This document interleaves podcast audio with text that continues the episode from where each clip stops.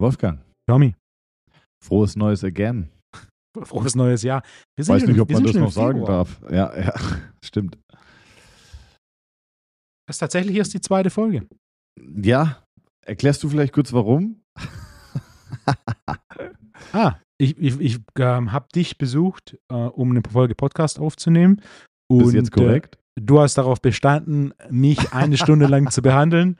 Anstatt, also ich bin ja davon ausgegangen, in Anbetracht deiner technischen Kompetenz, dass sowas nur zwei, zweieinhalb Minuten dauert, bis du so ein Problem gelöst hast. Aber wir haben dann tatsächlich eine Stunde gebraucht.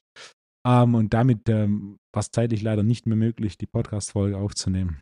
Also, äh, du hast vollkommen recht. Das Ich habe natürlich darauf bestanden, dass du mich behandelst. Das ist die eine Perspektive, genau. Die andere ist, du hast dich gegenüber 30 oder 60, nee, ich glaube, wie viel, wie viel Hörer haben wir pro Folge, pro Woche? Pro, nee, pro Folge in der ersten Woche. Oh, das habe ich noch nie geschaut. Unsere beste hatte über 40.000 Hörer letztes Jahr. Und ähm, die hast du alle hinter dich gestellt, weil du gesagt hast, nee, nee, nee, nee, ich möchte behandelt werden. Erst hast du schön Sanremo, ähm, was, was gab es nochmal? Saltimbocca, Kalt, ja, genau, Saltimbocca. Saltimbocca und danach schön Behandlung. Kleinen Wellness-Ausflug nach Darmstadt gemacht, neue Praxis angeguckt und dann abgedüst. Ähm, ja, aber nichtsdestotrotz, umso mehr freue ich mich, dass wir heute wieder am Start sind. Ich bin extrem gespannt, ähm, wie sich dieser Sound anhört, denn ich sitze jetzt gerade noch in der neuen Praxis ähm, und zwar im Büro. Und es ist ein kleiner Hall im Hintergrund. Wir haben noch nicht alle Möbel und die Akustik ist auch noch nicht äh, optimiert und deswegen ist jetzt die Frage, wie das klingt. Ich glaube, dass diese Mikrofone eigentlich einen ganz guten Sound machen. Ähm, falls er ein bisschen heller ist und halt, dann entschuldige ich mich. Ähm, können wir aber jetzt nicht ändern. Nichtsdestotrotz starten wir in die Folge. Es ist Montag, der 31. Januar. Es ist äh, 18.47 Uhr. Wir werden also bis kurz vor 8 aufnehmen. Und das muss man mal bitte appreciaten, wie wir hier für euch am Hasseln sein, sind. Und deswegen gerne nochmal 5 Sterne bei Spotify lassen. So, Wolfo. Was gibt's Lä- Neues? Läuft. Ah, viel. Das Jahr hat gut angefangen. Ähm, ich habe mir am Wochenende zu einem Thema Gedanken gemacht und dachte, das ist, ein- das ist ein interessanter Punkt, den wir ansprechen können oder den wir ausarbeiten können. Beziehungsweise ich kann meine Gedankengänge erklären. Und zwar die Frage, die ich mir gestellt habe, was interessanterweise eine Frage ist, die ich mir noch nie gestellt habe, ist, was ist der beste Indikator für muskuläre Balance im Unterkörper?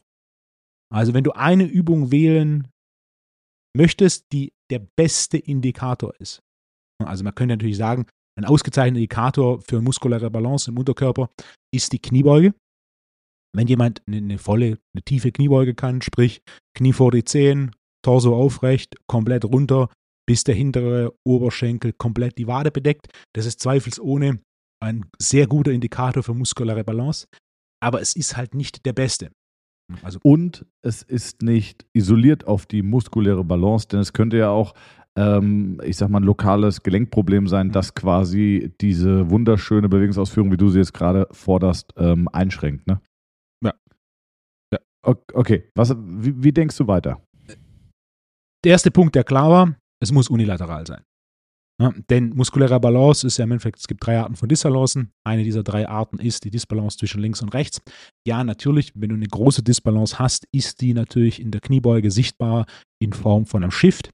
Äh, Du kannst aber trotzdem eine Disbalance haben, die unilateral, die in der Kniebeuge nicht so sichtbar ist oder gar nicht sichtbar ist. Das heißt, wenn wir tatsächlich unilateral testen, dann sind Disbalancen deutlich sichtbarer. Unilaterale Kniebeuge ist am Ende vom Tag relativ einfach. Es gibt nur zwei Formen der unilateralen Kniebeuge und nur eine davon ist über die volle Range möglich. Das ist der Pistol Squat. Mhm. Das heißt, Pistol Squat ist ein ausgezeichneter Indikator für die unilaterale muskuläre Balance im Unterkörper. Und dann kam mir ein Gedanke, ich mache gern bei fortgeschrittenen Kunden Split Squats auf dem Wobbleboard. Ähm, Ach ja, jetzt wird spannend. Wobbleboard ist quasi so ein, eine runde Holzplatte, wo drunter quasi so ein halber Kreis aus Holz montiert ist. Das heißt, ja, genau. es ist quasi ein Tool, das eine gewisse Instabilität bringt. Der große Vorteil hier ist es Instabilität, die ich stabilisieren kann. Also du hast quasi den vorderen Fuß auf diesem Brett mit dem Ziel, einen Split Squat zu machen, ohne dass eine der Ränder der Holzscheibe den Boden berührt. Der Klassiker ist, entweder die vordere, das vordere, der vordere Rand der Holzscheibe berührt den Boden. Das bedeutet, man druckt zu sehr aus dem Fußballen, was ein Indikator dafür ist, dass man Quadrizeps dominant ist, sprich der Quadrizeps arbeitet mehr. Oder die, die hintere Kante des Wobbleboards berührt den Boden, was ein Indikator dafür ist, dass man mehr aus der Ferse drückt, was für eine Hüftdominanz bei der Ausführung auf die, bei der Ausführung hindeutet.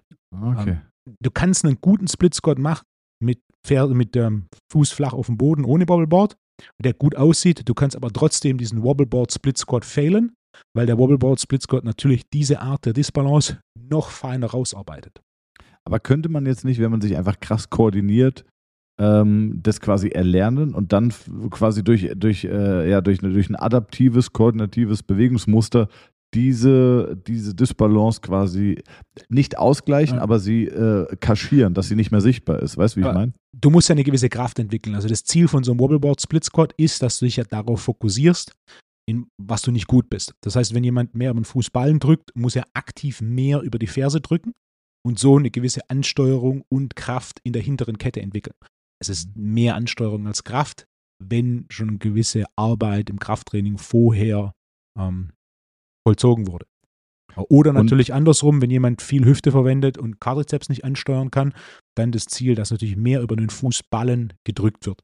Das heißt, das Ziel ist, einen Wobbleboard Split Squat in, in regulärer Ausführung zu machen, ohne dass eine der Ränder der Holzscheibe den Boden berührt. Und belädst du diesen Split Squat in irgendeiner Form? Also kurz, Kurzhantel. Kurzhanteln rechts und links oder ja. eine Langhantel hinten drauf? Lange kannst du machen, ist aber in der Startposition schon super instabil. Mhm. Standard ist unterer Kabelzug, was du musst schon einen guten Klimmzug können und schon relativ hohes, ähm, hohes Level an muskulärer Balance haben, dass du da überhaupt reinkommst in, in den Wobbleboard Split Squat. Und dann hilft er quasi dich daran zu erinnern, aus welchem Bereich des Fußes du mehr drücken musst, um diesen Wobbleboard zu stabilisieren. Und das geht dann auch relativ zügig. Wenn am richtigen Zeitpunkt die Übung verwendet wird, dann geht es relativ schnell, dass du problemlos deine Wiederholung machst, sechs bis acht pro Bein, mit 15 Sekunden Pause dazwischen, ohne dass ein Rand des Wobbleboards den Boden berührt. Okay. Was dann, die Argumentationskette geht weiter, ein Pistol Squat auf einem Wobbleboard. Boah, okay, wer, wer schafft das? Genau, habe ich noch nie gesehen. Ich gehe davon aus, wenn man dafür trainiert, also äh, ist möglich. Aber das Pistol Squats, gerade in, in der Pandemie, wo viel Home Gym war, war das für mich so eine primäre Übung zum Überladen der Beine, wenn keine Langhantel oder sonstiges Gewicht da ist. Ein Vorteil vom Pistol Squat ist, du kannst schön mit Bändern arbeiten, um das Körpergewicht zu deloaden und dann, indem du Wiederholungen machst, äh, Pistol Squats zu lernen. Das also vielleicht wird das ja auch nochmal ein ganz gutes Thema. Wie lernt man einen Pistol Squad. Also vielleicht erstmal, vielleicht müssen wir erstmal auf die Grundvoraussetzungen gehen.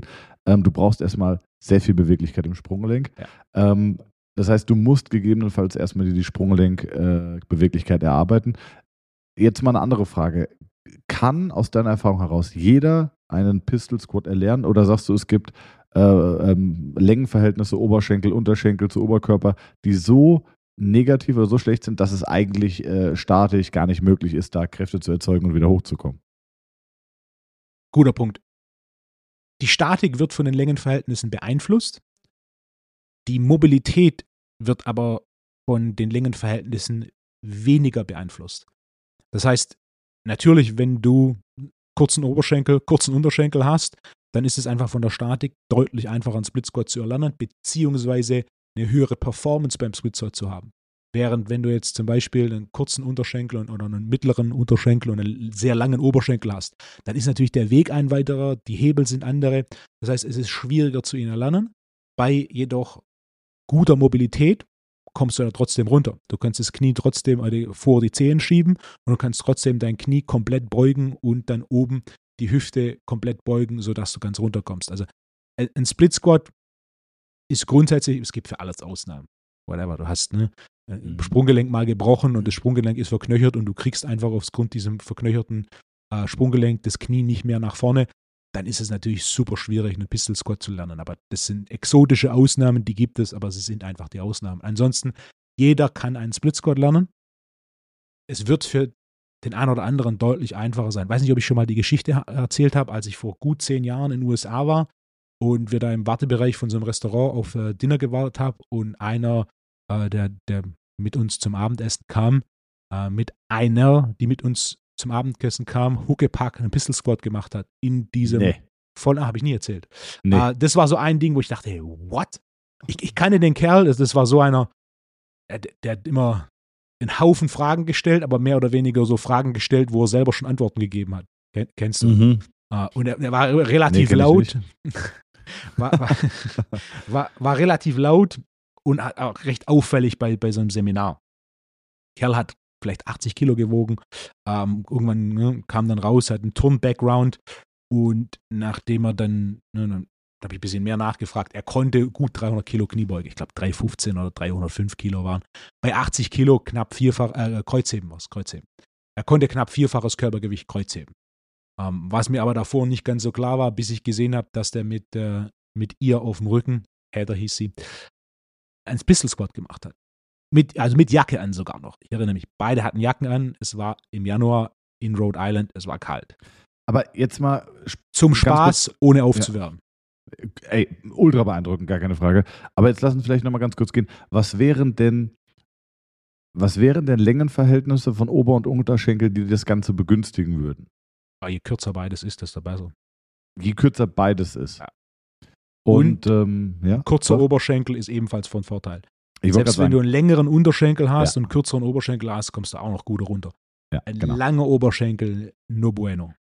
Und es, es gibt ja so Sachen wie, ähm, es gibt ja Dinge, die erarbeitet man sich hat. Also, womit ich mich zum Beispiel immer sehr, sehr schwer tue, sind, ähm, ich sage jetzt mal, Mobility Coaches und Yoga-Lehrer mhm. oder Lehrerinnen, die, also mit denen tue ich mich nicht schwer, die finde ich super, aber die quasi erzählen, dass sie ähm, also die, die, davon erzählen, ja, und äh, Mobilitätstraining, Mobilitätstraining, die aber selber nicht durch den Prozess gegangen sind. Also ähm, ist man Mobility Coach geworden, weil man sehr unbeweglich war und versucht hat, irgendwie selber beweglicher zu werden und hat alles Mögliche probiert und hat dann über die Zeit herausgefunden, was vielleicht die besten Tools sind oder was am besten funktioniert und hat sich quasi seine, äh, seine Mobility in harter Eigenarbeit zurückerarbeitet. Das fände ich nämlich sehr gut. Ähm, was ich schwierig finde, sind Leute, die von Grund auf schon extrem beweglich sind und dann einen auf Mobility-Trainer machen, weißt du? Ähm, 100%. Und deswegen ist es dann so, okay, konnte der schon immer, war der einfach schon per se gut in einem Split-Squat, weil er vielleicht anatomisch begünstigt war und ähm, hat dann diesen, diesen Skill, den er, der schon sehr, sehr hart ist, in Grundzügen zu lernen, den einfach, ja, über die Zeit verbessert oder regelmäßig angewendet, ähm, dann würde es mich nur so semi beeindrucken. Weißt du, was ich meine? Ja, Definitiv. Äh, das ist wie, wie, wie Leute, die zum Beispiel so eine Naturkraft haben. Also ich erinnere mich an einen Freund, mit dem ich Basketball gespielt habe, der hat mit 16 im Kraftraum 120 Kilo Bankdrücken gemacht. Ähm, fand ich damals schon sehr beeindruckend. Äh, ich glaube, mein Personal Best war jemals eine Wiederholung mit 120 Kilo Bankdrücken. Und ähm, wenn, wenn so jemand dann irgendwie hart Krafttraining macht, wird er deutlich stärker. Ah, gut, Vergleich hinkt, aber du weißt, worauf ich hinaus will. Ähm, Definitiv. Ähm, ja. Das sind die, die zum Yoga tendieren, weil sie schon eine gute Mobilität Ganz haben genau, und dementsprechend richtig. einfach darin besser sind. Ganz besser genau. als andere, das ist ein Erfolgserlebnis und dann machen sie mehr und mehr Yoga, aber selber nie diesen Weg durchlaufen sind und dementsprechend Erfahrung gesammelt hat, wie man auch solche Hürden, die dann irgendwann kommen, wenn man irgendwas verbessern will, verbessert. Also ich erinnere mich vor, vor zwei Jahren, da konnte ich in keine tiefe Hocke gehen. Äh, meine Freundin hat äh, wir haben uns kennengelernt, haben wir irgendwann mal zusammen trainiert und dann habe ich ihm meine coole Kniebeuge gezeigt mit, weiß ich nicht, 120 Kilo und sie sagt, was ist das für eine schreckliche Kniebeuge und ich sage so, ey, 120 Kilo. Und dann sagt sie, ja, aber du, du, du, gehst nicht runter. Und äh, dann ging es hin und her und dann hat sie gemeint, geh mal in die tiefe Hocke und ich, ich konnte die nicht halten. Ich bin sofort nach hinten umgefallen. Und äh, jetzt wusste ich schon damals um die Bedeutung von Sprunglinksbeweglichkeit, aber äh, das war nie ein Thema für mich, weil Sprunglinksbeweglichkeit ist natürlich extrem wichtig, auch in allen Spielsportarten, wo du einen Bremsweg hast, ne? weil der, der, ähm, gut, jetzt rollen wir das Thema nochmal auf, haben wir bestimmt auch schon mal drüber geredet, aber ich meine, bei 100 Folgen kann man das auch nochmal wiederholen. Ähm, wenn ich jetzt eine Spielsportart habe mit einem harten äh, oder, oder wo, ich, wo ich Bewegungen abbremsen muss, nehmen wir zum Beispiel übertreiben wir es mal und nehmen mal äh, Sportarten, die einen sehr hohen Impact haben. Nehmen wir Sportarten, die auf einem stumpfen Boden stattfinden. Badminton, Volleyball, Basketball. Ähm, da ist, da ist das erste oder das ja das erste Tool, was bremst, ist das Fußgewölbe. So, das heißt, du landest und da kann es auch sein, dass der Fuß mal ein bisschen proniert ähm, und dass das Fußgewölbe einbricht, in Anführungszeichen, wobei es bricht nicht ein, sondern es dämpft ja aktiv. Das heißt, das Fußgewölbe senkt sich ab, federt das Ganze über die gesamte Muskulatur, die das Fußgewölbe stabilisiert und baut sich danach wieder auf. Das zweite, die, die zweite große Bremse, die wir haben, ist einfach die Beweglichkeit im Sprunggelenk. Also je mehr Dorsalextension ich habe, desto mehr potenziellen Bremsweg habe ich. Ne? Also wenn ich jetzt an einer roten Ampel auf eine rote Ampel zufahre und ich bremse ähm, 50 Meter vorher, slow up, sehr wenig Kraftentwicklung und Impact auf die Karosserie versus ich bremse an jeder Ampel einfach äh, fünf Meter vor der roten Ampel mit einer Vollbremsung. Das schlägt dann auf die Karosserie schon richtig durch. Ne? Und ähm, danach geht es weiter mit, mit Knie, Hüfte und so weiter. Und ähm, jetzt habe ich den Faden verloren. Worauf wollte ich hinaus, Wolfgang? Also auf jeden Fall ist ja. äh, Beweglichkeit ist einfach ja. wichtig. Und genau, ich hatte sau die schlechte Beweglichkeit im Sprunggelenk und ich weiß aber, also es hatte für mich nie, nie eine Relevanz, weil ich zu der Zeit eigentlich keine aktiven Sportarten gemacht habe mit Bremsen. Ich habe äh, Krafttraining gemacht, ich habe Golf gespielt, ich bin Rennrad gefahren. Und, ähm, und dann hat sie mir wirklich äh, Mobility-Übungen gezeigt, die sie auch teilweise von dir hatte und ähm, die sehr, sehr gut funktioniert haben, aber die wirklich auch Zeit gebraucht haben, ne? weil die Struktur, die hat sich über die Zeit in diese Unbeweglichkeit hereingearbeitet und äh, das dauert einfach, bis der Körper sich wieder anpasst, ähm, bis, bis das Gelenk mobiler wird, bis auch die Kapsel und die ganzen Kollagenstrukturen drumherum beweglicher werden, bis die Muskulatur, die das Gelenk umgibt, auch wieder ein bisschen beweglicher wird. Und dann habe ich mir das erarbeitet und es hat gedauert, äh, drei, halbes Jahr, dreiviertel Jahr, fast tägliche Übung. Ähm, das kam zurück. Ich kann jetzt wirklich easy eine tiefe Hocke und ich kann da auch drin verweilen. Ich kriege meinen Rücken jetzt nicht super gerade. Ich glaube aber, dass das ein Stück weit auch mit meinen Proportionen zu tun hat. Aber das funktioniert schon. Aber es ist tägliche Arbeit. Und das ist auch, finde ich, das Problem, wenn du mit Menschen arbeitest ähm, und denen versuchst zu erklären, pass auf, es ist, ähm, wenn du denen erklärst, es ist schwierig, weil, äh, warte, ich wurde gerade angerufen, sorry, von einem Patienten, musste ich wegdrücken. Ich wurde ähm, es ist wichtig, dass du dir diese Beweglichkeit zurückerarbeitest, weil du willst zum Beispiel joggen gehen. Aber die Leute machen es nicht. Die machen es in den allerseltensten Fällen. Ich habe es halt jeden Tag, wenn ich Patienten hatte, ähm, dann habe ich in der Satzpause zum Beispiel gesagt, komm, du gehst mal mit mir runter in die tiefe Hocke. Und dann habe ich quasi so mein tägliches Mobility-Training auch ein bisschen an die Patienten weitergegeben und dann habe ich es einfach jeden Tag durchgezogen. Das mache ich auch heute noch. Ja, aber ja, Sprunglinksbeweglichkeit sehr, sehr wichtig großartiges Beispiel, denn für die, die sagen, ich bin zu groß und habe zu lange Beine, die sind wahrscheinlich immer noch kleiner als du und haben in Proportion kürzere Beine als du. Ja, definitiv. Und es, es geht.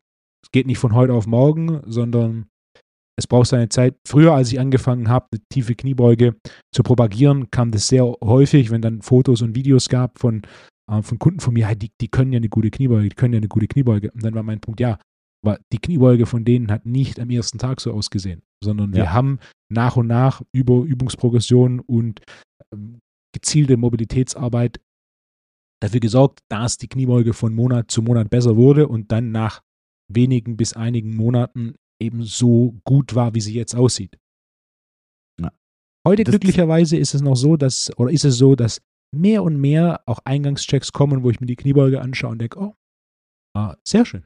Gab es vor zehn Jahren nicht. Ey, 100 Prozent. Ich finde auch, äh, vor allem auch durch diese Seminartätigkeit, hast du immer so ein Ohr auf der Straße und merkst schon, wie, äh, wie tatsächlich auch, auch in relativ kurzer Zeit viel Veränderung stattfindet. Ne?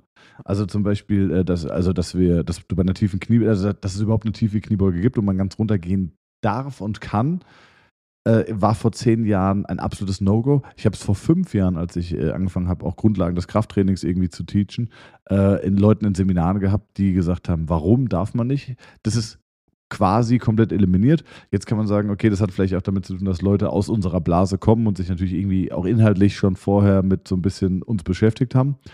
Ähm, gibt bestimmt genügend Leute draußen, die das, die, die immer noch irgendwie komplett wild trainieren.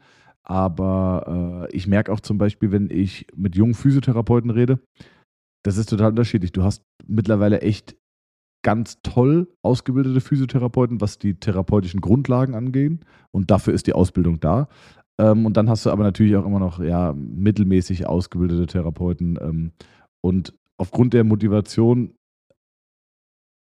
ja, selbstständig Seminare zu besuchen, für die es jetzt keine Fortbildungspunkte gibt wie bei mir, ähm, weil ich sage, ich möchte einfach mein Wissen erweitern, glaube ich jetzt nicht, dass es an einer fehlenden Motivation der Ausbildung lag, ne? sondern dann glaube ich, dass die Ausbildung vielleicht da einfach ein bisschen gehinkt hat. Aber ähm, es tut sich auf jeden Fall was. Also ich habe auch das Gefühl, in den letzten vier, fünf Jahren in der Therapiewelt ist schon viel passiert. Und in der Trainingswelt bestimmt auch. 100 Prozent. Wolfgang, ich habe ähm, hab noch, da sind wir eigentlich bei dem Thema. Oder, ah nee, war, waren, wir, waren wir schon fertig? Na, das war einfach nur mein Gedankengang. So, also die, die Champions League oder Champions League-Sieger der, der Mobilität ist definitiv äh, Pistol Squad auf dem Wobbleboard. Ist was, was ich mit, ich habe einige Kunden, äh, das, das werde ich in Angriff nehmen, das funktioniert, das dauert einen Moment. Du brauchst schon eine gute Kniebeuge vorher, du brauchst schon entsprechend starken Quadrizeps, Beinbizeps und Glut.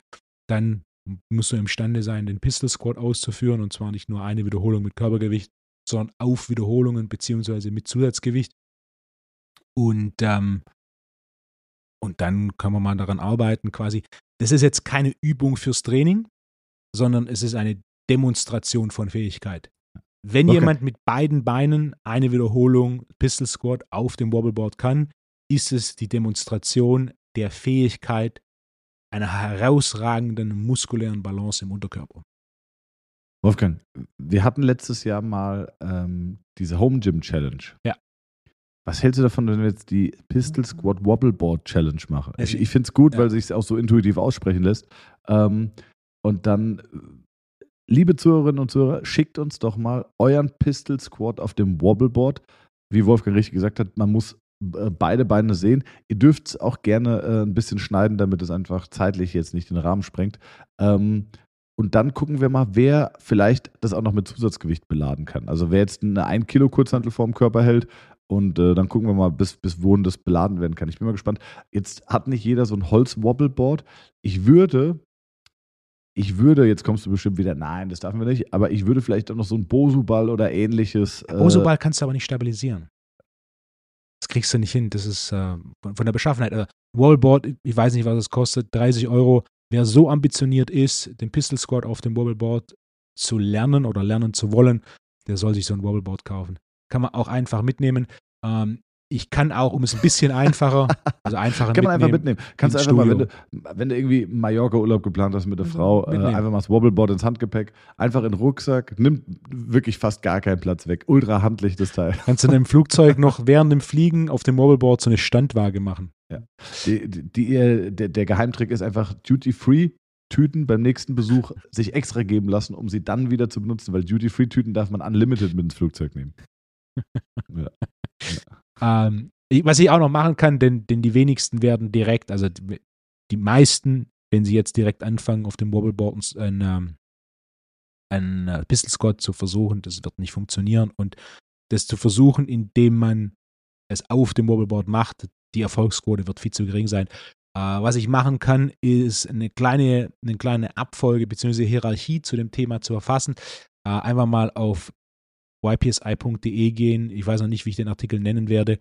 Äh, wenn man jedoch dann mit Pistol Squad sucht über die Suchfunktion, dann wird man den Artikel finden. Da schreibe ich mal kurz runter, dass jeder quasi so ein bisschen durcharbeiten kann. Also volle Kniebeuge ist definitiv eins. Ähm, Punkt Nummer zwei ist ein sauberer Split Squad. Punkt Nummer drei ist ein Pistol Squad. Punkt Nummer vier ist ein Split Squad auf dem Wobbleboard. Ähm, und dann ein beladener Pistol Squad. Eine, äh, und dann quasi äh, der Pistol Squad auf dem Wobbleboard. So, das, das, wird plus minus die Hierarchie sein. Ich schreibe es runter mit ein paar Benchmarks, die ich vermute, dass sie sind, die ich dann definitiv über die nächsten Monate mit mehr Erfahrung, weil ich habe da definitiv ein Dutzend Kunden im Hinterkopf, für die das eine sehr schöne Herausforderung wäre, für so ein Ziel zu trainieren. Aber du hast jetzt von der Hierarchie, das fand ich ganz spannend, du hast den Split Squad auf dem, also du hattest äh, Pistol Squat mhm. auf dem normalen Boden mhm. und dann hattest du Split Squat auf dem Wobbleboard. Das findest du anspruchsvoller als ein, als ein äh, Pistol Squat? Was Kraft angeht, was Kraft ja. angeht, ist der Pistol Squat definitiv anspruchsvoller. Ja. was natürlich die ba muskuläre Balance angeht, ist der Split Squat auf dem Wobbleboard definitiv anspruchsvoller. Das heißt, Glaubst da ist so du- ein bisschen Wechsel. Am Ende vom Tag, realistisch gesehen, du wirst beides im gleichen Programm machen. Du wirst zuerst den Wobbleboard Split Squat in, äh, als A-Übung machen für wahrscheinlich zwei bis drei Sätze, da es ja mehr um Aktivierung geht. Und dann kannst du hinterher für wahrscheinlich sechs Sätze, fünf bis sechs Sätze äh, den Pistol Squat machen. Ein großer Vorteil vom Pistol Squat im Training ist definitiv, dass es eine sehr anspruchsvolle Übung für die Beine ist, die jedoch den unteren Rücken und damit global das Nervensystem nicht so stark ermüdet. Also ein Pistol Squat ist tatsächlich etwas, trotz dieses hohen neuromuskulären Anspruchs kannst du es mit einer relativ hohen Frequenz und vor allem mit einem relativ hohen Volumen trainieren, ohne dass du da Gefahr läufst, dass dein, dass dein Nervensystem dir abschmiert.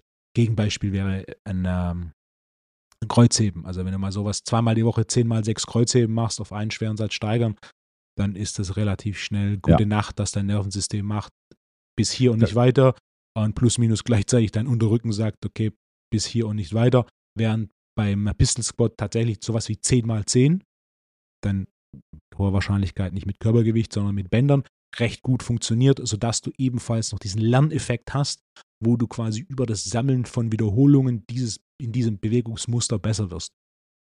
Was, äh, was glaubst du, könnte ein, sagen wir, zwei Meter großer, 110 Kilo schwerer, äh, mehr oder weniger regelmäßig trainierender, eher sporadisch trainierenden Unterkörper, Physiotherapeut wie ich, Nein. würdest du sagen, du kennst die Frage doch gar nicht. äh, egal was, ich sage ja. Äh, oh, das ist lieb. Ähm, einfach ein Wobbleboard, Split Squat würde ich hinkriegen, oder? Ja, wahrscheinlich, probier es aus. Der, der Ich habe kein Lerneffekt, Wobbleboard. dann musst du eins bestellen. Okay. Kannst du absetzen. Ähm, Dann kostet es ja gar das nichts. ist umsonst dann. Weil jeder weiß ja, alles, was man absetzen kann, ist komplett umsonst. Ähm, ja, ho- hol dir eins, teste mal. Ich sag, der Lerneffekt wird recht schnell und hoch sein. Die, beim, Okay, ersten, ich beim glaub- ersten Satz wird es nicht funktionieren. Da bin ich überzeugt. Okay, echt? Basierend auf Erfahrungswerten. Aber es wird innerhalb von ein paar Sätzen deutlich besser und innerhalb von ein paar Trainingseinheiten kannst du sechs bis acht Wiederholungen äh, Wobbleboard Split Squat, ohne dass ähm, das Brett irgendwas berührt.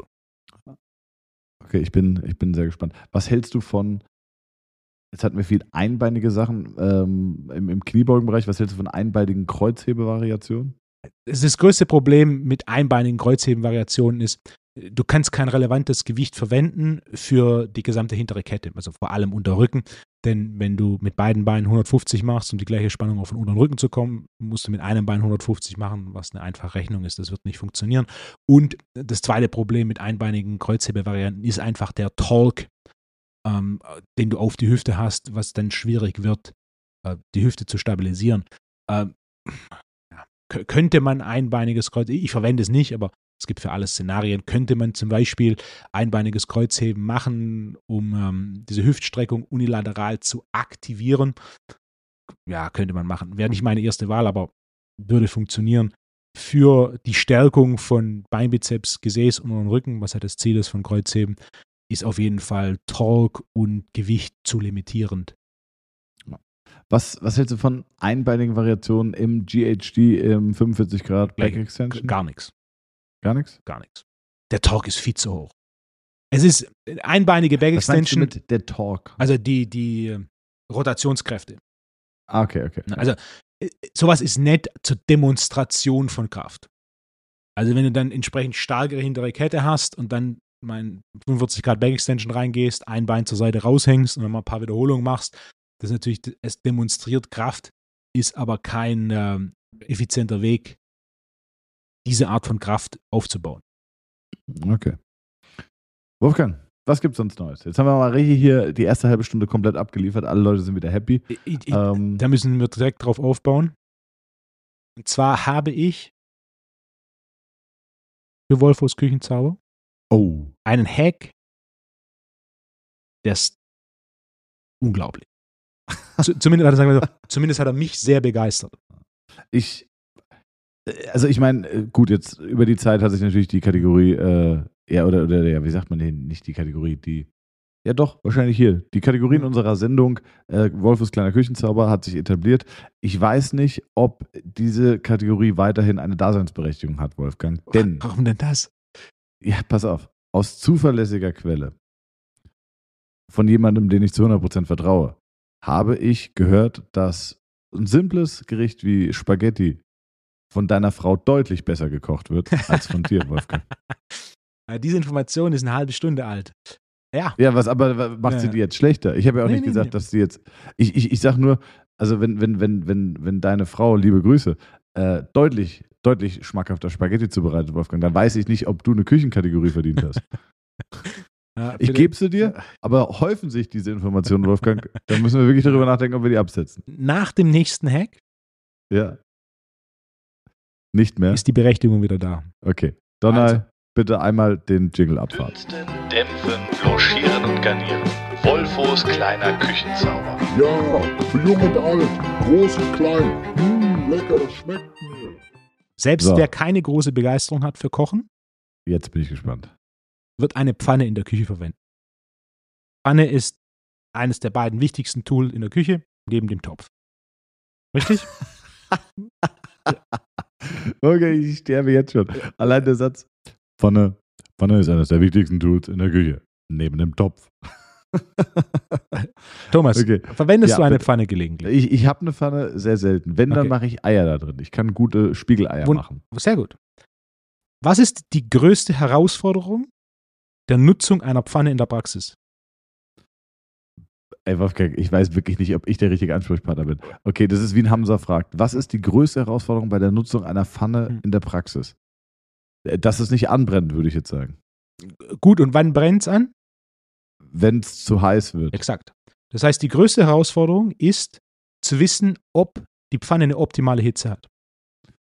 Ist sie Oh, oh, oh, oh, oh, oh, oh, oh. Darf ich gessen? Ich würde gerne lösen. Ich würde gerne lösen. Hm.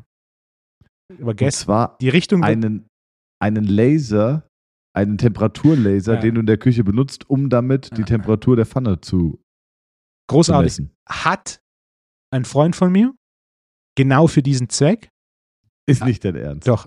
Und ich bin drauf gekommen. Und du bist drauf gekommen. Habe ich selber nicht, weil das Investment eines Infrarotlasers äh, bin ich zu sehr Schwabe für. äh, so, so Inf- Infrarottemperaturmesser, das funktioniert tatsächlich, ist aber kein Hack. Okay. Was man Mhm, oft okay. hört, ist, so einen Spritzer Wasser in die Pfanne zu machen. Wenn der Ah, direkt, ja. wenn der direkt verdampft, dann ist die Pfanne heiß. Das ist aber in der Praxis nicht schön, weil du müsst am Ende vom Tag müsstest du neben der Pfanne stehen und alle 15 Sekunden so einen Spritzer Wasser reinhauen, um zu wissen, ob die Pfanne jetzt gerade richtig heiß ist oder ob sie schon zu heiß ist. Aber ganz kurz, jetzt muss ich doch nochmal eine laienhafte Frage stellen. Ähm, benutzt man nicht verschiedene, weiß ich nicht, äh, Pfannentemperaturen für verschiedene Gerichte? Oder machst du einfach immer volle Power? Weil, weil ein Typ wie ich, ne, Mhm. der kennt beim Herd immer nur aus oder neun. Also äh, für mich gibt es volle Power oder aus. Ich, ich, ich, ich benutze drei, vier, fünf nicht. Und äh, deswegen, wenn du jetzt sagst, naja, das ist so, die Profis kochen auch immer nur volle Power heiß und äh, man wartet, bis die Pfanne wirklich heiß ist, ab da legt man los, dann, dann wäre ich ja nicht weit weg von, von diesem, von diesem Koch-Skill-Level wahrscheinlich. Guter Punkt. Es gibt zwei Situationen. Entweder du willst irgendwas in der Pfanne ganz langsam garen. Als einfach, Mhm. einfaches Beispiel, was ein einfaches Rezept ist, das viel zu selten verwendet wird, ist ähm, Schalottenkonfit. Also. Ja, es ist ganz, meine, es ist ganz, Rede, Wolfgang. es ist ganz einfach, deswegen erkläre ich es kurz. Und jeder, der regelmäßig Fleisch isst, äh, Schalottenkonfit ist, ist ausgezeichnet. Du machst ein, ein äh, Würfelchen Butter in die Pfanne, ähm, schälst und ähm, schneidest Schalotten in dünne Ringe. Brauchst du nicht kleiner schneiden, schneidest in dünne Ringe. Dann machst du es in die Pfanne und bei einer ganz niedrigen Temperatur lässt du das so vor sich hinziehen. Das musst du regelmäßig. Am Anfang denkst du, da passiert ja nichts, aber wahrscheinlich, wenn, wenn dein Herd auf 9 geht, dann stellst du es auf 3 ein und ganz langsam kommt dann ein bisschen Hitze und ganz langsam verändert sich die Farbe der Schalotten. Die Schalotten sollten nach so irgendwie 40, 50 Minuten relativ braun sein und dann kannst du da einfach einen Schuss ähm, Sojasauce ranmachen, bisschen Salz ranmachen und je nachdem, was man noch zu Hause hat, noch einen Schuss Rotwein drauf oder einen Schuss Cognac drauf oder einen Schuss, ähm, was sehr gut passt, ist Marsala-Wein. der Alkohol verkocht, hat keinen Zucker. Und dann kochst du das quasi ein und mit niedriger Hitze äh, kochst du das ganz langsam ein, dass so nach etwa einer Stunde da so eine marmeladenähnliche Konsistenz bei rauskommt.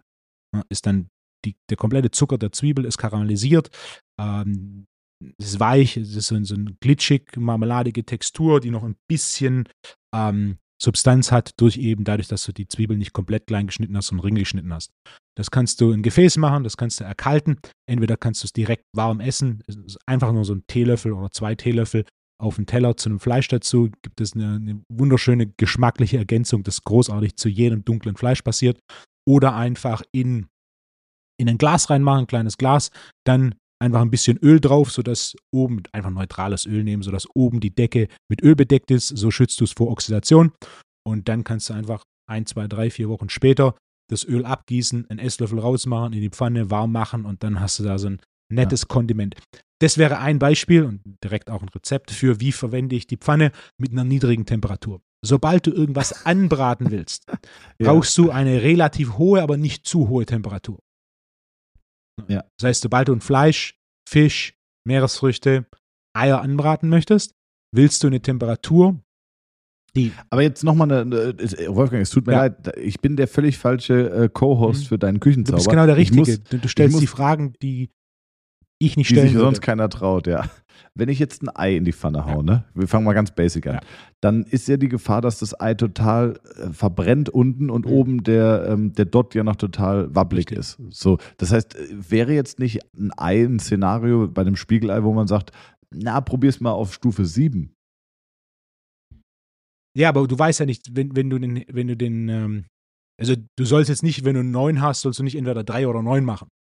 Äh, die, Grund, die Grundfrage ist ja, wie heiß ist die Pfanne? Denn selbst wenn du auf 7 machst, heißt das ja lange nicht, dass die, dass die Pfanne eine gewisse Hitze hat. Also, okay, dachte, wenn du einen Herd anmachst so gedacht, und die Pfanne drauf machst, hat die Pfanne ja nicht direkt gleich 100 Grad oder 120 Grad. Sondern die Pfanne braucht ja eine gewisse, eine gewisse Zeit, um aufzuheizen. Und je länger die leere Pfanne auf dem Herd steht, desto potenziell heißer wird sie. Und ob es jetzt 6 ist, 7, 8 oder 9, ist in erster Linie eine Frage von, wie lange braucht sie, um heiß zu werden. Ah, okay. Ich dachte nämlich, das ist wie so ein Temperaturregler und auf 7 wird sie, sage ich jetzt einfach mal, ich sage einfach mal, keine Ahnung, wie heiß so eine Pfanne wird, 140 Grad und auf 9 wird sie 180 Grad. So, so habe ich gedacht. Es hat nee. also nichts mit der, mit der Temperatur, mit der maximalen Temperatur zu tun, sondern nur, wie lange es braucht, bis diese Temperatur erreicht ist. Nee, nee das stimmt nee, auch nee, nicht. Nee, das ist nicht der Fall. Aber im oberen Bereich ist der Temperaturunterschied. Wenn du jetzt scharf anbraten willst, ob du jetzt sieben machst, acht machst oder neun machst, ist mehr eine Frage, wie hoch ähm, die Temperatur wird. Aber das, das wären, mal googeln, ob da irgendjemand mal eine Statistik gemacht hat, mit welchem Herd, wie schnell die Herdplatte welche Temperatur hat. Wenn man da jetzt so ein Infrarotthermometer hätte, könnte man das, da kann man sehr schön eine Na, Studie brauchst du nämlich, Wolfgang, ne? Ja, brauchen wir. Vielleicht können wir das auch absetzen. Ja. Ich sage ja, guck mal, ich habe ja folgendes Konzept, Wolfgang. Du, du, du driftest eh immer mehr ins, ins Essen und Trinken ab, ja? In deinem Gym eine High-End-Küche rein, Industrieküche, okay? Und, äh, und dann kannst du, gibst du Kochkurse. Und dann kannst du auch noch jedes Lebensmittel absetzen, Wolfgang. Du machst einen Kochkurs? Ja klar, ich habe am Wochenende einen Kochkurs gemacht, wo ich, äh, wo ich drei Kilo Hummer äh, verkocht habe. Wolfgang, das wäre doch mal was. Großartige Idee. Ich habe ja Spaß dran, das heißt, ich, ja. ich behalte es im Hinterkopf. Ah, okay. Ja. Also, was mache ich denn jetzt hier mit dem äh, Schalotten-Chutney? Ja, das ist ein Kondiment, aber das war ein Beispiel dafür, wenn du die Pfanne verwendest, ohne dass du eine okay. hohe Hitze brauchst. Sobald du irgendwas so. anbrätst, willst du eine relativ hohe Hitze. Du willst nicht super hoch, aber eine relativ hohe Hitze. Ähm, das mit dem Tropfen ist nett, aber ist in der Praxis einfach nur Tropfen, Tropfen, Tropfen. Okay, jetzt bin ich auf den Du Heck nimmst die kalte Pfanne, machst einen Esslöffel Wasser rein. Dann stellst du die Pfanne auf den Herd. Irgendwann fängt an, dieser Esslöffel Wasser zu blubbern und zu verdampfen. An dem Punkt, an dem das Wasser komplett verdampft ist, ist die Pfanne etwas, ein Stück über 100 Grad und damit für die absolute Mehrheit von dem, was du scharf anbrätst, perfekte Temperatur. Okay, also den Hack finde ich wirklich gut, den, den würde genau. sogar ich anwenden. Exakt. Ja, wirklich. Ja, Deswegen wirklich. sage ich, es ist, es ist so simpel, wenn du mit der Pfanne arbeitest, du legst irgendwas rein und denkst dir, das karamellisiert schon und nach zehn Sekunden drehst du es rum und da ist noch gar nichts passiert. Oder das Ding ist so heiß, das, das passiert seltener, aber ist mir auch schon passiert, wo ich gusseiserne Pfanne, Vollgas, wollte ich kurz ein bisschen Leber anbraten und dann habe ich die Leber in die Pfanne ge gelegt und es hat sofort geraucht und ich wusste, oh, oh, die Pfanne war gerade viel zu heiß. Dann hast du schon so ein bisschen, das, das Karamell ist dann schon so ein, ne? Ja, ja, kenne ich. Karamell, das mit Sojasauce abgelöscht wurde.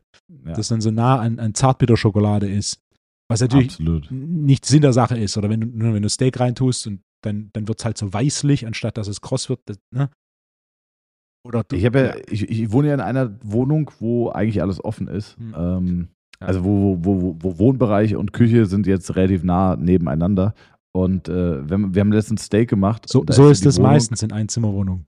Ja, so, so, da ist ja wirklich, die Wohnung steht ja unter, äh, steht ja, also ich habe mit einem Handtuch am Feuerlöcher, habe ich rumgewedelt, weil ich Ja. Schiss hatte, dass der anging.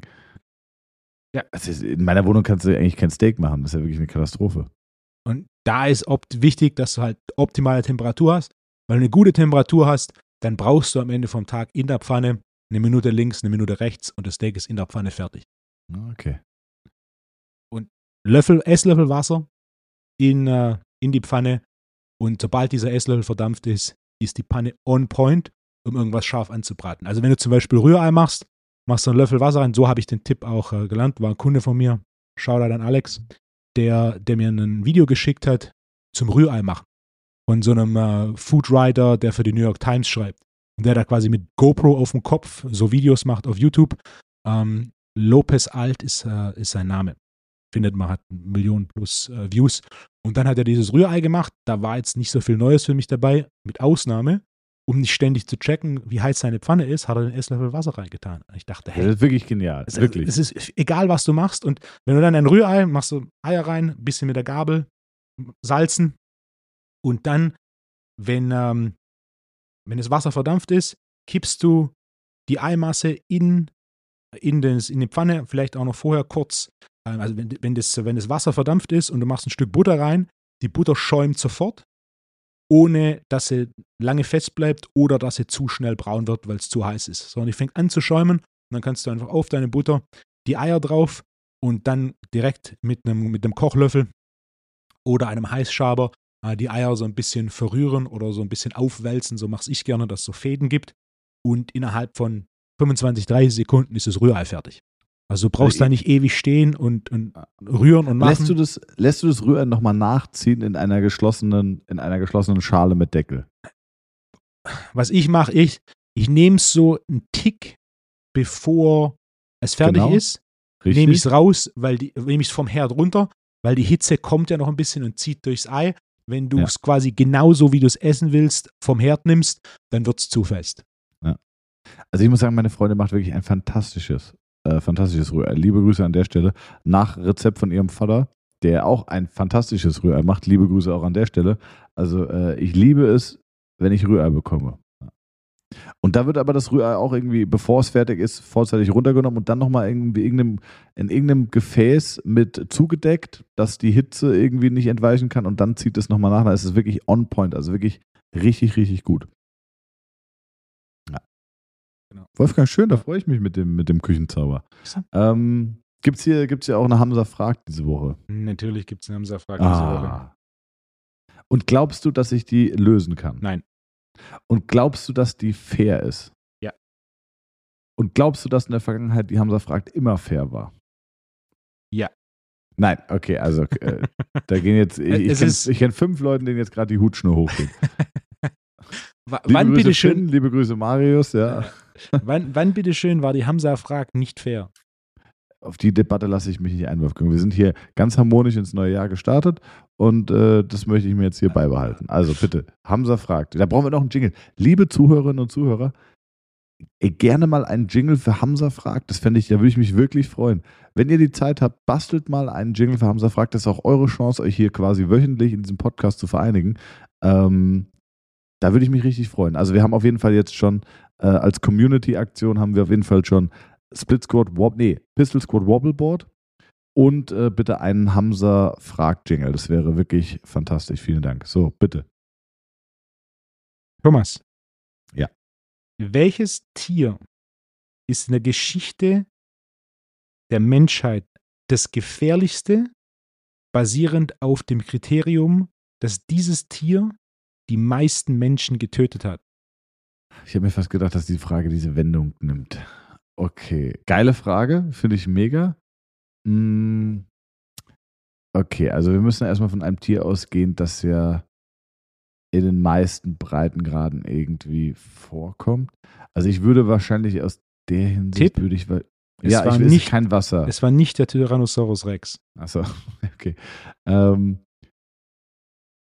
ich würde mal, ich gehe, versuche es einfach mal logisch. Ich würde mal irgendwie Wasser ausschließen, weil äh, am Land sterben vom Gefühl her deutlich mehr Menschen als im Wasser, obwohl natürlich im Wasser auch sehr viele gefährliche Tiere leben. Ähm, wobei, wenn dich natürlich irgendwie so eine scheiß Qualle erwischt und du irgendwie kr- verkrampfst oder was und dann absäufst.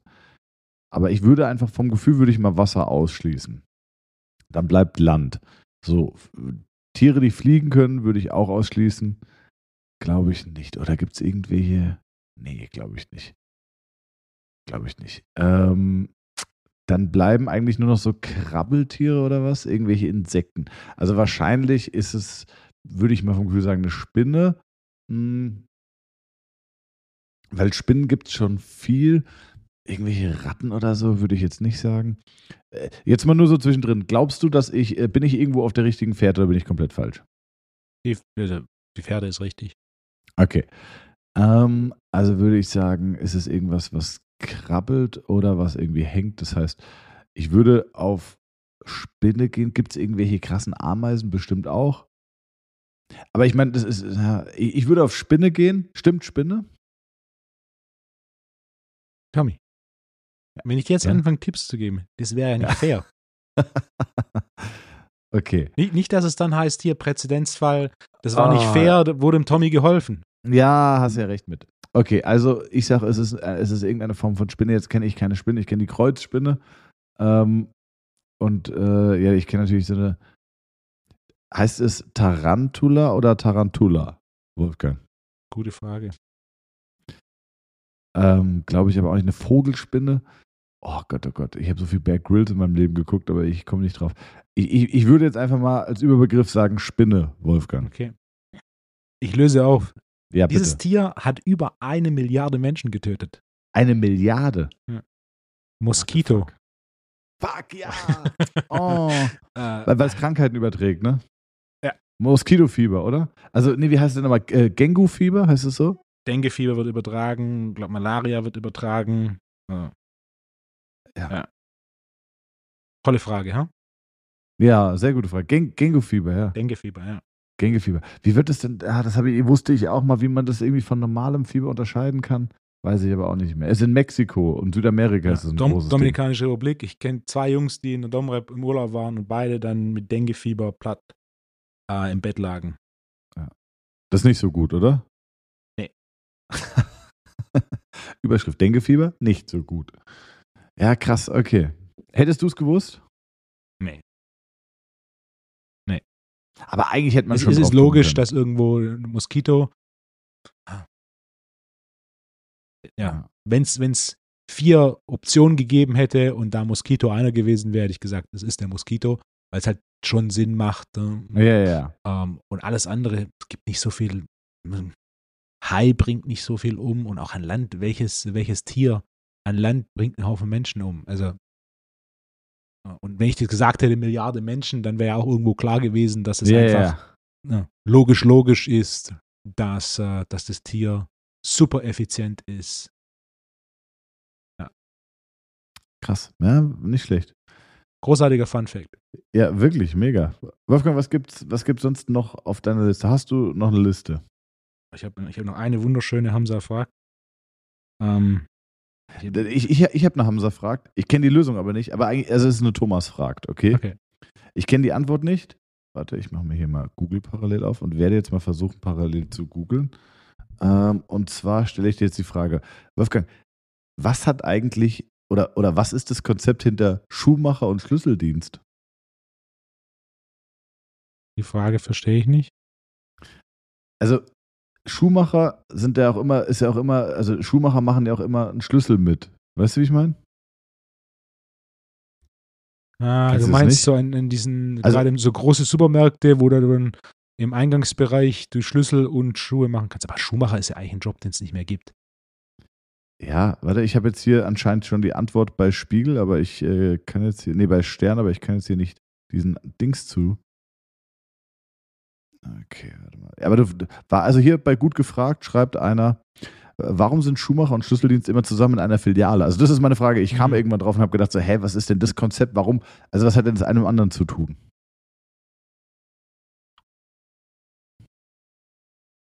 Vielleicht, weil der Schuhmacher nach und nach weniger Arbeit hatte, hat er dann sich eine zweite Sparte gesucht und irgendwie hat es sich dann also rauskristallisiert, dass der Schuhmacher auch Schlüsseldienst macht, weil ansonsten die Geräte sind nicht die gleichen, oder? Und der Schuhmacher macht ja Schuhe, der poliert auch keine Schuhe, das heißt, der bräuchte jetzt auch nicht diese ein ähnliches Gerät, mit dem du Schlüssel fräst. Ja. Was die Also, du, hier schreibt Rambazamba 4711. äh, vor zehn Jahren sehe ich gerade.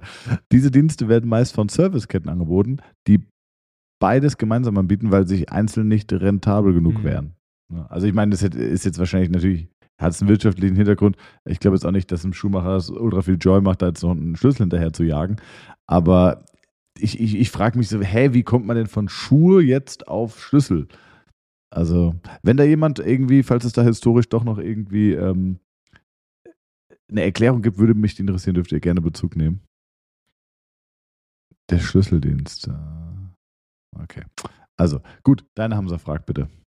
Eine zweite Hamza fragt. Ja, oder? Ja, komm, wir, sind, wir haben letzt, Okay, Wolfgang, du hast letzte okay. Woche hast du alle enttäuscht, äh, dadurch, dass du abwesend warst. Okay. Dann haben wir, finde ich, fantastisch eine halbe Stunde Nerd Talk gehabt. Ja. Also, jetzt können wir doch mal zum Ende okay, dann, dann, dann, Hamza dann fragen. hau- hauen wir noch einen raus. Ne? Ja, da muss Ähm, der Hamza vielleicht auch nochmal eine kleine Überschicht schieben und nochmal neue Hamza frei. Kommen die auch wirklich von Hamza? Äh, die beiden heute nicht. Okay. Aber die von dir? Ich, ich, ja, ich habe ich hab sie mit ha Ha- Hamza beide gefragt und er war sehr begeistert davon. Äh, Bei der zweiten ist es auch wahrscheinlich relativ ähm, klar, dass die von mir kam, denn Thomas, Es dreht sich um, es dreht sich um Charlottenchutney. almost, almost. Ähm, wie viele Trauben sind notwendig, um eine Flasche Champagner herzustellen? Okay. Erstmal, Wolfgang, ähm, wie viele was? Bitte sag's nochmal. Trauben. Trauben. Okay, ich habe nämlich eben Trauben verstanden. Wie viele Trauben sind notwendig, um eine Flasche herzustellen? Also nicht die Anzahl, sondern Gewicht reicht mir. Gewicht. Circa reicht Ja, auch. ja gut, also, wenn okay, du knapp okay, dran okay. vorbei bist, würde ich das trotzdem noch als äh, Win verbuchen. Okay, also ich, will ja, ich will ja fair gerade- sein, weißt du? Okay, äh, super Frage, sehr gute Frage. Ähm, War eine Frage, ich- die ich hatte und die ich dann gegoogelt habe. Okay.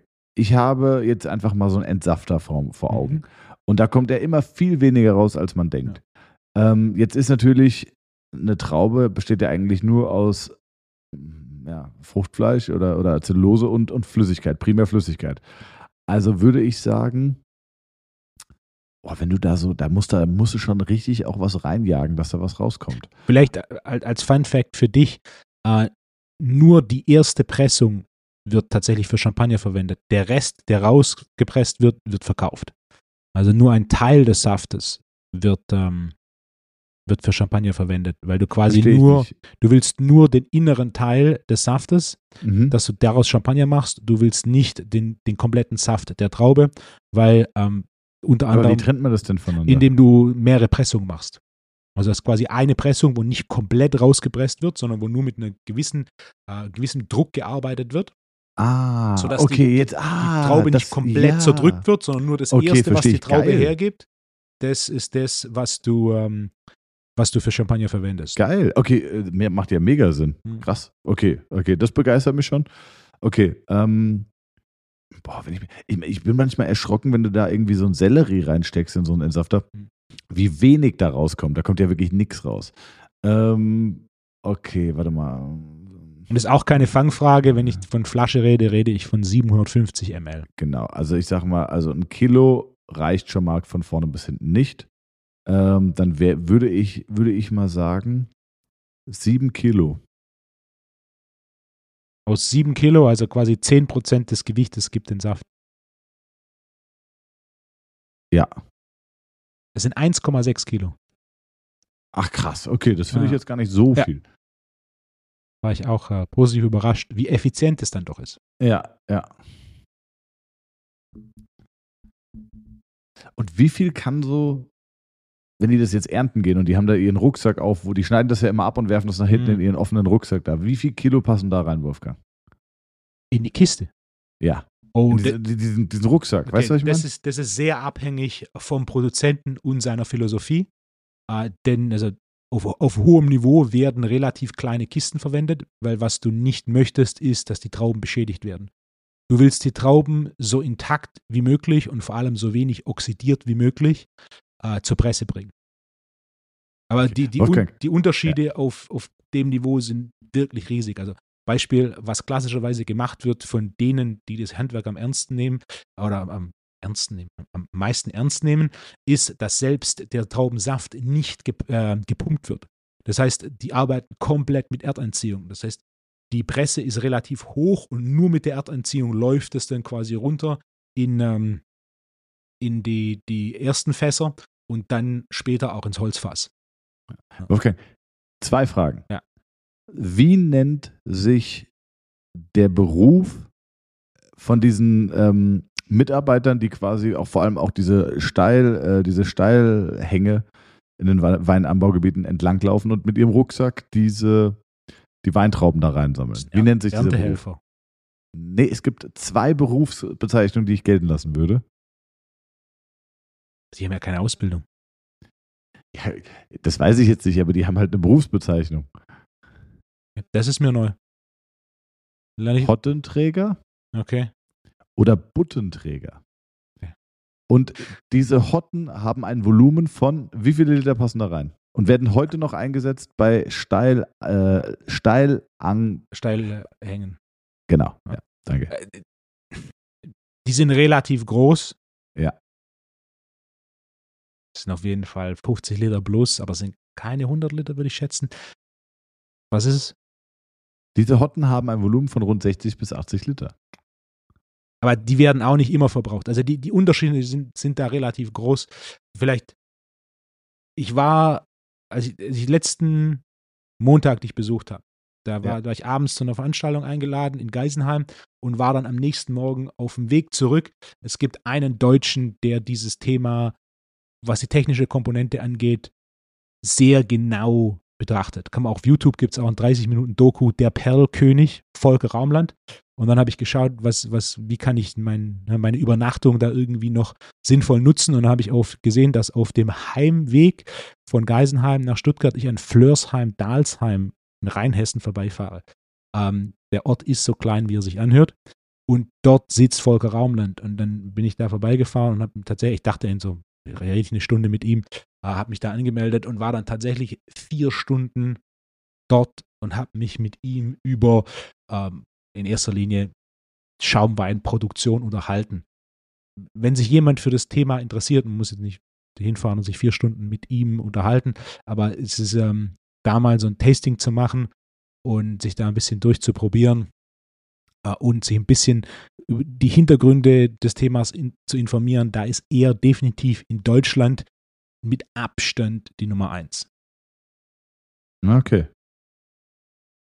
Muss man jetzt nicht alleine machen, sowas ist auch mit Sicherheit ganz nett, mit einer Gruppe von Personen. Ähm, und er ist auch was, was der, der, die Qualität an Schaumwein angeht, ist das, was er macht, definitiv die, die ganz, die absolute Spitze in Deutschland. Das ist so witzig, da siehst du, wie gefangen ich in meinem Job bin, weil ich hab, immer wenn du Schaumwein sagst, denke ich an Schambein. Denkst du, Schambein, Schambein, ja, Ganz- Schambeinentzündung. ganz nah Schambeinentzündung. Die haben so eine nette Vinothek, da kann man vorbeigehen, man kann ein Tasting anmelden. Auch selbst wenn man ohne, ohne Anmeldung vorbeigeht, kann man ein bisschen was probieren, das haben die immer offen. Ähm, und dann kann man auch ein bisschen was einkaufen und so ein bisschen. Äh, Die, die Folge können wir nennen Champagner auf dem Wobbleboard. Genau. Ja. Wunderbar. also, Ähm, das, das fügt nochmal so eine Komponente dazu, weißt du? Denn dann musst du auch den Oberkörper komplett stabilisieren, dass äh, nichts verschüttet wird. Was, Wolfgang, was ist denn, gibt es in Stuttgart ein schönes Weinfest, was du empfehlen kannst? In Stuttgart gibt es ein Weinfest, ich war noch nie dort. Wollen wir das mal machen dieses Nein. Jahr? Wobei, ah, mein Jahr ist sehr voll. Muss ich meinen eigenen Wein mitbringen. Ja. Das ist wirklich so. Ey, ich. Äh, Das wird nicht besser, sag ich wir, dir. jetzt, ja, du hast recht. Jetzt haben wir gar nicht über das Seminar geredet, in der, das erste Seminar in der neuen Räumlichkeit. Das machen wir auf jeden Fall nächste Woche. Ähm, ja, und dann, also das Jahr ist ziemlich, ziemlich, ziemlich voll getaktet bei mir. Wahnsinn. Also äh, ich bin so ein bisschen aus dem Jahr rausgekommen, aus dem letzten, und habe gedacht, so, das Jahr machen wir mal ein bisschen gemütlicher. Das Gegenteil ist der Fall, ey. Ja. Ist gut so, es bewegt sich was. Ja, absolut. Jetzt ist 19.45 Uhr. Ähm, es ist Zeit, Feierabend zu machen. Ich muss noch nach Frankfurt. Das heißt, ich bin so um, ah, mal gucken, wie es läuft. 20 vor 9 bin ich daheim, bevor ich morgen wieder um 6 Uhr losfahre. Ähm, aber so ist das Leben eines, ja, eines, wie sagt man denn? Wahrscheinlich äh, gestörten. Ambitionierten Physiotherapeuten. Ja, ambitioniert ist schon, ist schon quasi untertrieben. Das ist ja wirklich, äh, ja. Das ist natürlich eine Frage, wie du ambitioniert definierst. Ich habe ich hab Spieler, die kommen und die sagen, ähm, die sagen, die reden untereinander teilweise und sagen, der ist verrückt. Er ist verrückt. Er behandelt Tag und Nacht. ähm, die, diesen, diesen Titel oder diesen Ruf möchte ich bitte nicht haben, aber Das, ist, deswegen äh, kommen die Spieler. ja, True? ja, absolut. Also ich habe ich hab letzte Woche habe ich einen Spieler behandelt äh, bis 22.30 Uhr und dann habe ich das Problem nicht behoben bekommen und der hatte am nächsten Tag ein Spiel, ein wichtiges und dann habe ich gesagt, okay, dann bin ich um 6 Uhr morgens wieder bei dir. Und dann bin ich um 5 Uhr morgens aufgestanden. Also ich war dann um 23.30 Uhr im Bett, bin um 5 Uhr morgens aufgestanden und stand um 6 Uhr wieder bei dem auf der Matte, habe behandelt und bin dann ähm, am nächsten Tag und bin dann ganz normal wieder in die Praxis gefahren, habe einen normalen Tag gemacht. Frag Das hört mich, sich gut an. frag mich. Hast du das Problem um 6 Uhr morgens in den Griff bekommen? Ja. Nein. Richtig frustrierend. Du Also so, so alles Ja. gegeben, weißt du, alles Äh, gegeben. Aber ich brauche, ich muss, ich muss mich am Ende muss ich mich ja selber belügen. Und, und war so, okay, hat, hat nicht geklappt. Ähm, ich ich kenne den Spieler, ich kenne auch das Problem, ich habe es schon oft den Griff bekommen, aber ich habe es nicht in den Griff bekommen. War dann okay, alles, alles ist gut gegangen.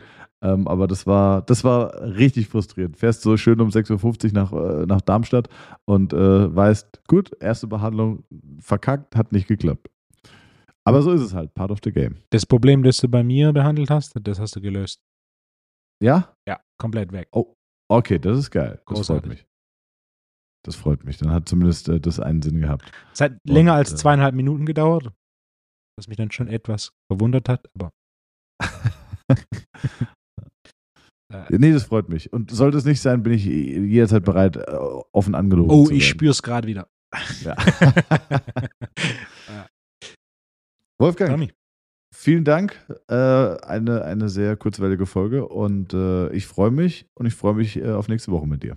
ebenfalls Bis dann. Gute Woche, Wolfgang. gute Woche. Ciao.